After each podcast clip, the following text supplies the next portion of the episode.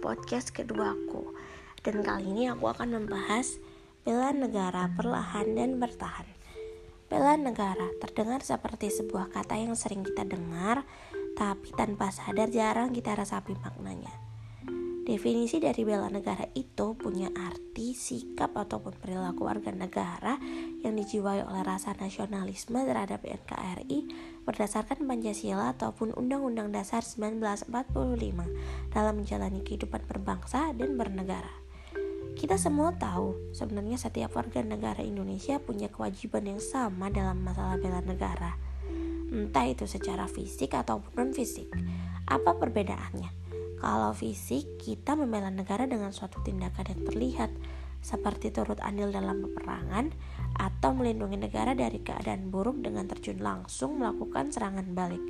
Kalau non fisik artinya kita membela negara dengan suatu tindakan yang tidak terlihat dan contohnya adalah meningkatkan rasa nasionalisme serta melakukan penerapan yang bijaksana dalam kehidupan bermasyarakat. Dapat kita rasakan saat ini, hidup di era globalisasi tentu punya banyak sekali tantangan. Berbagai budaya baru dari luar negeri tanpa sungkan masuk ke negara kita hingga hampir menggantikan budaya lama yang sudah menancap di jiwa masyarakat Indonesia.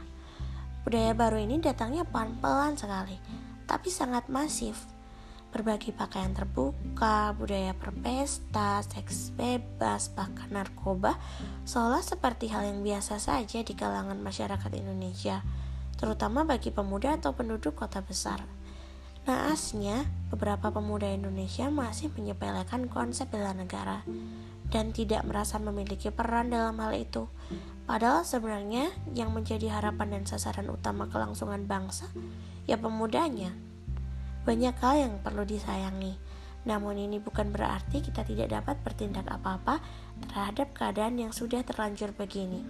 Masih banyak hal yang dapat kita lakukan untuk menjadi warga negara Indonesia yang melakukan amanat bela negara di mana pun dan kapan pun melihat keadaan bangsa yang dimakan era yang sangat diwajibkan kepada kita sebagai warga negara adalah rasa nasionalisme.